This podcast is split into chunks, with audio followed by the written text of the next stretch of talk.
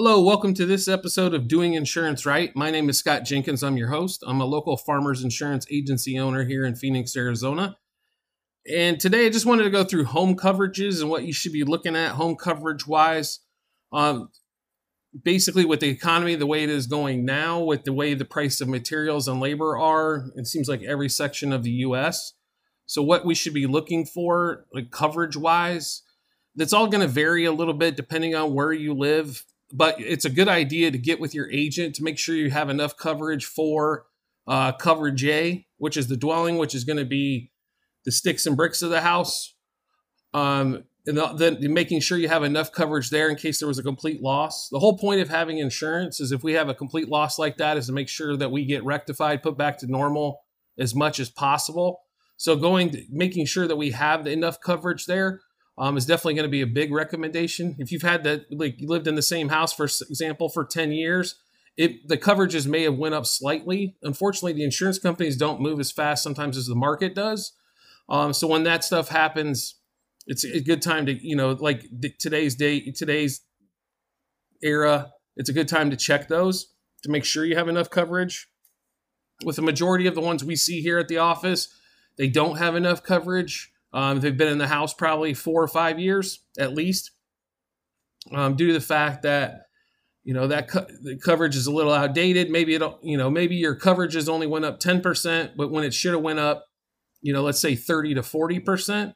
Uh, I know no one wants to hear we need to pay for more for home insurance, and I don't want you to pay any more than you have to either. But I also want to make sure that you have enough coverage in case the worst does happen.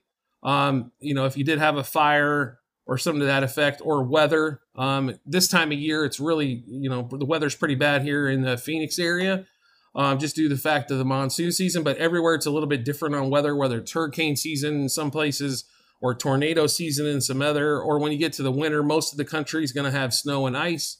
Uh, where we don't have that too, you know, very rarely in the Phoenix area, but it's always a good time to check and make sure like the price of if you just look at the price of lumber alone that'll kind of give you an idea. What could you buy a 2x4 back in 2019 uh, just three years ago right to compare to the prices of today?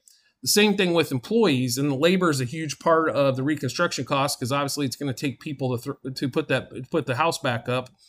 So how much more are we having to pay employees um, in order to do that? Just to give you an example three years ago you know you could get employees like in our business you know, you could get start employees around the $15 an hour um, price range. Now that price range is closer to $25 an hour. So like a, you know, you're looking at a 60 plus percent increase in three years. That's quite a bit. Not to say that it's every industry has been affected by that, but especially down here in like the uh, desert, um, employee getting somebody to do construction is getting harder and harder to find. Obviously, because it's 115 and dry out for about you know three consecutive months. So trying to find people that are going to do that job, they're obviously going to want more money than they would, let's say, working in a cushy office uh, with air conditioning and all that kind of fun stuff. So something to keep in mind. Just make sure you take a look at those coverages. Now to offset some costs, I would definitely recommend looking at maybe some higher deductibles instead of a thousand. Maybe we look at fifteen hundred or twenty five hundred, you know, four or five thousand dollars in order to offset some of those costs. I'd much you'd much rather be you know, only you know, it only costs you five grand to replace your house then it would be, let's say, thirty thousand dollars short. Um, in order for them to finish the house, and you got to have the thirty thousand. Next thing you want to look at in your home policies is to make sure it has either extended replacement cost, extended replacement cost, or guaranteed replacement cost.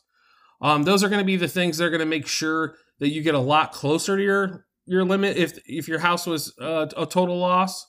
Um, on that end, there you do no one wants an actual cash value policy. There's no reason to pay for insurance if you're going to have to come 50,000 plus out of pocket or if they have to depreciate all your personal items as well. When replacement costs for personal items or personal property, it's not that expensive an option to have. So just keeping in mind on that.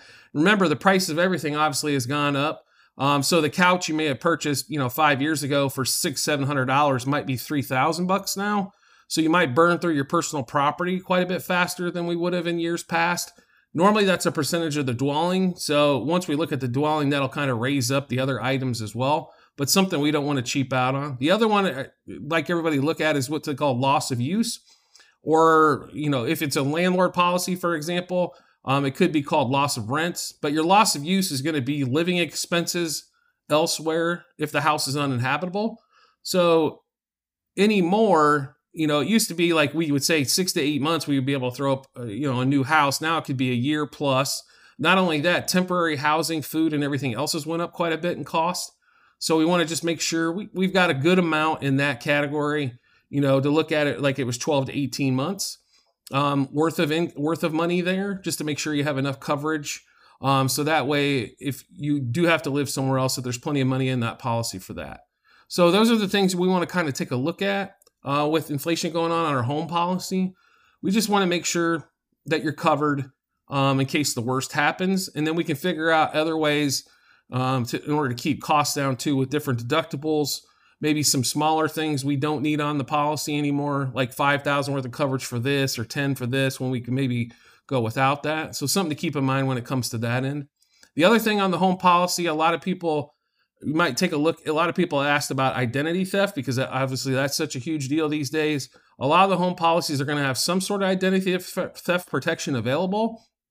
So if it is something you're interested in, make sure you talk to your local agent or insurance company um, and be able to get in touch with them on exactly what does that cover, what does it do, things of that nature. It might be pretty inexpensive and it might not count as a home claim, um, but it's something to definitely take a look at, especially if you're interested in identity theft, which is it's much cyber terror attacks. You know, it's like uh, getting used to be getting mugged. Now they just do it online. So I wanted to thank you for joining me on this episode of Doing Insurance Right and when looking at your home coverages. As always, if you could rate, review, or subscribe to whatever great platform you're on, whether it be Apple, Google, Spotify, any of those other fantastic platforms, I greatly appreciate it and look forward to talking with you on the next episode.